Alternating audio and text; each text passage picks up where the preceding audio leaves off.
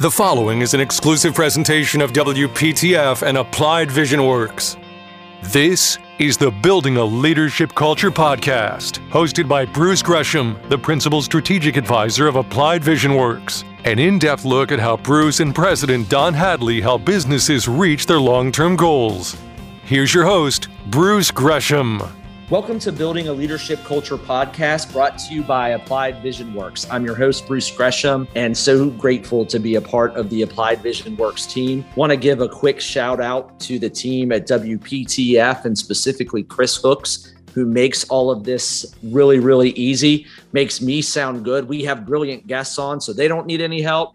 But Chris and the team at WPTF really help us out in getting this into the uh, world of uh, the internet. We're a business coaching firm that helps businesses of all sizes reach their goals faster. You can learn more at our new website that we just launched last month at appliedvisionworks.com or feel free to give us a call at 919 739 2980. Continuing on our topic with Michelle Grainger executive director of the North Carolina Sweet Potato Commission. Topic is teamwork, leadership, and culture. Oh my. Where we ended the conversation, Michelle, last time was around meeting people where they are and then also working to develop kind of a vision for for the team and, and stretch goals for the team and, and individuals just starting with meeting kind of people where they are, whether it's the folks that work with you for you or your customers. What how do you go about that? What does that mean to you? I like to consider myself as a people person. And so I want to know what makes people tick. I want to know what excites them, what it is that they're motivated by. And so that's truly where I start, or at least attempt to try to start any type of new relationship as I'm learning people, whether that's a new hire for my team, whether that's a contractor that we've just hired, however it may be, because I'm all about trying to assess their assets and skill sets uh, and how that might play into my big picture and vision. I feel strongly that most people, if not all people, want to be part of a winning team. If I can find ways to leverage their strengths, we're we have a far better probability of winning than if I intentionally ignore their strengths and perceptions and educational experiences, etc. So that is where I start is that that kind of general get to know you assessment and i'm i'm reading people and i'm i'm reading their body language as well as their choice of words and and what it is that they're choosing to prioritize and telling me and, and then I go from there and I, I build it up. I like puzzles. I like how mechanics work. I'm not very good at creating them, but I'm, I'm very good at looking at them and going, wow, that's pretty awesome. So I look at that as, as team creation too. And, and it's all about, okay, where's my end goal? What do I have? what pieces am i missing and and how do we find that and that could indeed be about stretching folks creating opportunities for them to grow.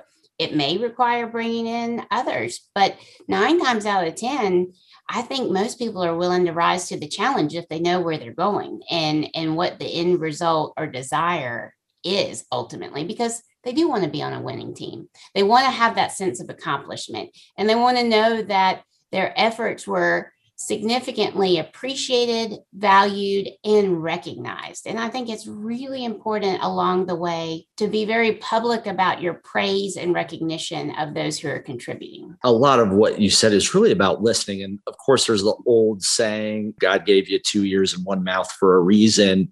But another way of thinking of it is instead of making statements, ask more questions. You know, if you can ask five, six questions of the person before you make a statement or give an assessment, it really helps them feel like it's a back and forth conversation versus you demanding a, a certain thing of, of the person.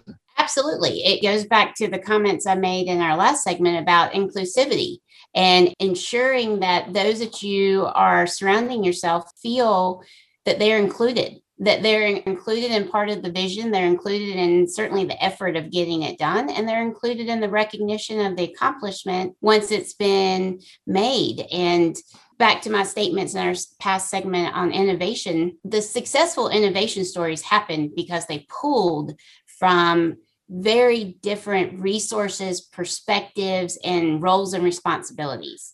And it's those innovation teams that are successful that are diversified in how they go about accomplishing what their stretch goal may be, because they made that intention to ensure that there is diversity. And if you do that, you need to hear it out. You, you need to actually ask those questions and and not just be a bunch of talk. Instead, recognize you went after diversity and now you need to welcome that in and factor it into the decisions that you make. You've mentioned the word vision a good bit during this conversation.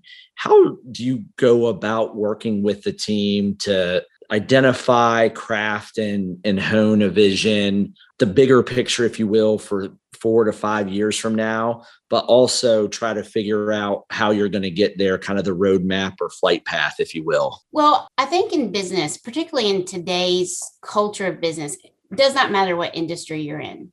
It's going to move fast because everything is moving fast. And so while you may have a vision for three or five years out, you also need to have the ability to be agile and willing to adjust that vision, pivot it to accommodate the new needs and pressures that may arise, and quite honestly, interrupt the long game temporarily. It, you may be able to circle back to that three and five year vision, but you need to address what has all of a sudden appeared. And, and, so I think recognizing that it may not work out initially the way you expected it would is kind of going back to the statements we were talking about earlier about failure and that failure is okay. There's, this is different in that you're not saying that you failed, but if you're not tying yourself so tightly to an idea or a plan, then you have the ability to recognize new opportunities that might be right in front of you, but they're opportunities that you must seize at that moment and therefore put those plans on hold. When you fail, if you're able to recognize what you learned from it and build upon it, you're only propelling and going that much further faster. From a vision statement, I think you always need to have multiple game plans and, and you need to have immediate uh, short-term goals to moderate longer term and, and then uh, ultimate longer term with recognition that life's going to always change. The industry is always going to change. There's always going to be a hot topic that you were not expecting and comes in from out of left field and are you ready to acknowledge it and, and at least address it? That's a great point that plans change and and there's new realities and that kind of thing. But at their core companies are going to kind of be themselves and they manifest themselves in kind of the the culture that they have of their people. How important is culture to this this overall theme of how leadership and teamwork kind of combine with culture to help companies and organizations be successful? Culture is everything. There's a famous quote that culture eats strategy for breakfast every day. There's nothing more true when you talk about culture uh, as to the importance of that statement. You know, it, it sounds kind of flippant, but if you have studied culture, particularly organizational culture, and the impact it has in the ability for an organization to succeed or ultimately fail from a financial standpoint, viability being relative, whatever the case may be, if you are not continually fostering that culture, so that you can grow, you can change, you can pivot, you can acknowledge the everything that's coming at you, then you're going to be quite challenged. I feel so fortunate that in the Innovation Research Center that I was involved with for 20 years, while my educational background and training was not around culture specifically because of my personal leanings of how I like people and how I like how people tick and get to know people, I was naturally gravitating towards the research that we did time and time again around innovation and the culture. And so, therefore, before it was all said and done, I was leading cultural assessments of global companies. And while I was trained by incredible PhDs that are well published individuals and had the opportunity to sit at their knee essentially to learn from them. At the end of the day it was me who was running these conversations and running workshops about that particular organization's culture and where they're strong and where they have gaps that they could have the opportunity to fill and and see a significant difference elsewhere. So I will always start and end a conversation with any organization on the importance of culture. You know, it's so funny that you mentioned that Peter Drucker quote mm-hmm. around, you know, culture eats strategy for breakfast, lunch, whatever the, the quote was. I just had an article that I published in a communications industry magazine where I reference that quote and hearing that more and more from business leaders, it, it's almost kind of recycled itself, if you will, and then related it to the idea of there's a perceived culture what you think the culture is in an organization and then the the actual or real culture. And we had this conversation within one of our customers and how do you think about kind of real, real or actual culture versus perceived culture? And how do you manage the, the back and forth of those? Well, it's important to note that absolutely every organization has its own unique culture, just like each of us as humans have our own unique personalities that fits for an organization. An organization also has subcultures and those subcultures are very strong and should never be underestimated as to their power of influence and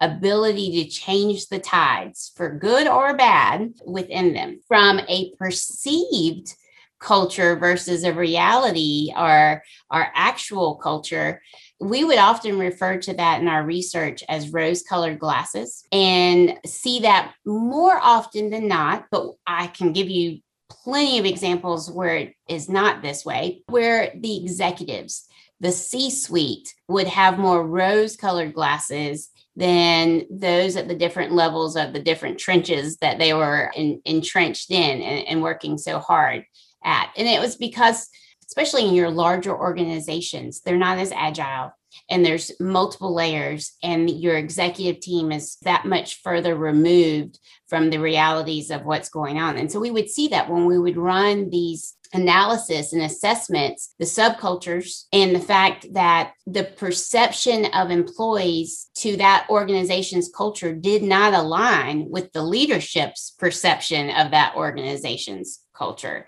And we also would see it in different segments of the organization too specifically speaking of tenure and, and individuals or groups of individuals who have been at the organization for a certain amount of years in comparison to a group that has been there a totally different classification of years. And that could swing in, in a number of ways too but it, it points to the subculture factor that it is very real and it's very important, in my opinion, as a leader to truly be grounded in what the real culture is. And if you don't like that real culture, then as a leader, that is one of your ultimate responsibilities is to lead by example and to take ownership of that and make it a top priority for changing it. I was so fortunate to have a boss with the research center who was a great at IBM. And he is well documented for achieving many things. But one of the things that he did was to help IBM alongside a small team kind of reshape themselves in the late 90s when things were going really, really badly for the organization. And they were very close to being sold off. And Lou Gerstner recruited personally my boss to come onto this small team. And Paul Mugge is, is my boss's name, and he's written a couple books himself uh, on this. And he will tell you anytime, and he would tell any of our clients this. Lou Gerstner dedicated over 80% of his calendar time every month to the culture of IBM and trusted that all of the other aspects of management were going taken care of and worked out through the individuals who had been given the rightful positions to do so because he felt it was so important. And Paul would tell you that's what helps change IBM was someone who would dedicate that kind of time. So that's always stuck with me. And I know that was a bit long winded, but I think it's important to say that culture is important no matter what size your organization may be. That is an excellent, excellent way to uh, wrap up the topic. Great, great example with with IBM. You know, one thing I wanted to talk to you about is you have an excellent TED Talk that folks can go out on the internet and see where you talk about what do you think about when you think about a, a farmer. Tell us a little bit about that experience and how you came to wanting to do that and how you crafted the message that that kind of thing oh sure i'd love to it it is and my estimate will be that it will always be one of my most proud accomplishments personally and professionally. I've always admired individuals who have given TEDx or TED Talks, and never did I ever think that I invited to do that myself. And quite honestly, it was very intimidating when that happened. But I was indeed invited to give a TEDx talk at a first of its kind event in Cary, and it was called TEDx Cary Women, and it was in December of 2019 at SAS Institute. And my topic was on agriculture and specifically what comes to mind when you think about farms, farming, and farmers? And my whole motivation and drive around that was to tell this audience at SAS Institute in Cary, North Carolina, that used to be very agrarian and now is very much not agrarian. There is so much complexity to agriculture. It is not old MacDonald in his overalls with a pitchfork and a straw hat, even though that is often what we immediately think of when we hear farm or farmer. The technology, the innovation, the research, the creativity, the ingenuity of the individuals who work in this industry are just off the charts. And the truth is, our country would not be as great as it is had it not been for agriculture. And we would not be able to feed ourselves or ultimately defend ourselves if we did not have agriculture. And given political climates and changes that have been occurring as late, as we have more and more generations that much further removed from agriculture, I felt very compelled to give this talk. And I worked so hard.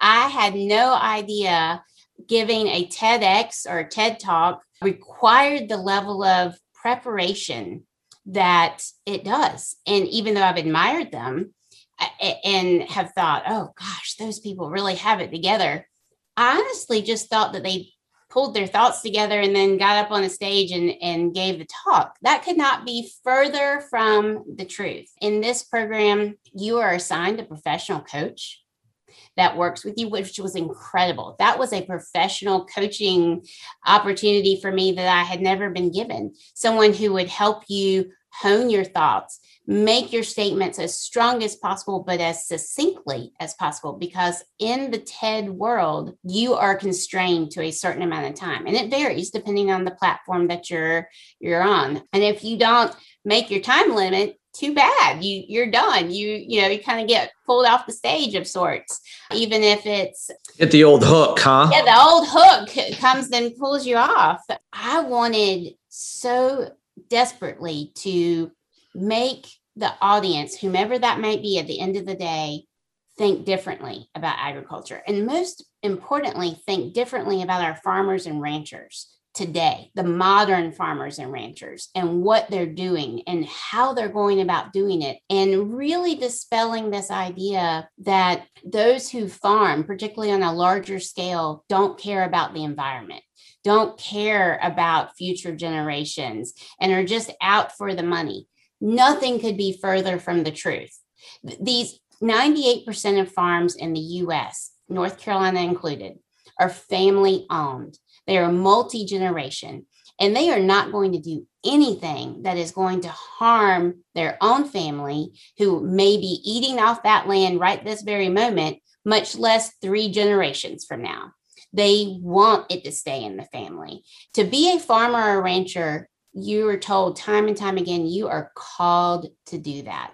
These individuals and what they go through in their families and the uncertainty at so many times, the rest of us mere mortals would not do that. I love that. Mere mortals. That's exactly right you know, our farmers and ranchers are heroes and they will always be heroes to me. So this invitation was huge. And I could not have been more excited when TED.com picked up my TEDx talk because that's not always guaranteed.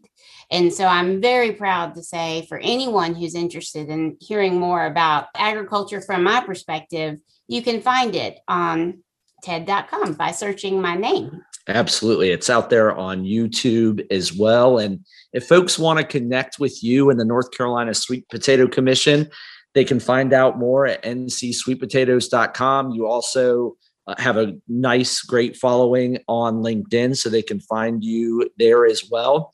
Michelle, just to wrap up the conversation, what are some of the exciting initiatives, endeavors that you and the commission are uh, tackling right now? Thank you for asking. Uh, so, as I stated in our last program, we talked about the Commission's mission on promoting sweet potatoes and that we do this in a number of ways. We have two different initiatives right now that I am so proud of. The first is a K through 12 STEM related curriculum program all of the curriculum lesson plans map directly to the National Board Education Standards. So when you download a, a, lesson plan, it gives you the coding for what those standards are that it's mapping to. They are free on our website. And we are continually adding curriculum all the time to that. And we just had a nationwide teacher contest for teachers to incorporate this curriculum into their existing lesson plans because this curriculum should be considered as uh, supplemental, not all encompassing. So if you have a particular topic area in STEM that you're trying to, to fill additional information, this is where is a great resource. And we just did this contest called Teach Sweet. It was a huge success. We had teachers apply all the way from West Texas to North uh, Northern New York. Of course, we had a great representation here in the Southeast, and we had as far away as South Korea. It was fantastic to see our curriculum come to life on social media as they posted their classrooms using it. So, my message to your listeners is this will not be the last Teach Sweet contest. Stay tuned, keep checking back. The other program and project that we have going is the commission is very proud and we take our nutritional superfood status quite seriously. So much so that we have a registered nutritionist of record or registered dietitian uh, of record, as well as we have other registered dietitians that we work with. We have just published both in print and digitally a retail registered dietitians toolkit, which is a 12 month toolkit that provides all kinds of access and resources specifically for those registered dietitians in the retail market space where they can have social media posts they can have recipes they can have health benefits etc easily made already created that they can utilize. And and we're, we're incredibly excited about both of these and so many other opportunities that we have coming this year. Well congratulations on becoming the executive director of the north carolina sweet potato commission and all the great things that you and the growers and everybody else involved with the commission are accomplishing. Congratulations Thank you so very much. It's been great so far, and I can't wait to see what the future holds for North Carolina sweet potatoes. Thank you for joining the show, Michelle. Take care. Thank you for having me. You've been listening to the Building a Leadership Culture podcast with Applied Vision Works Principal Strategic Advisor Bruce Gresham. Questions, concerns, please email Craig Chase at cchase at appliedvisionworks.com or call 800 786 4332. This has been an exclusive presentation of WPTF and Applied Vision Works.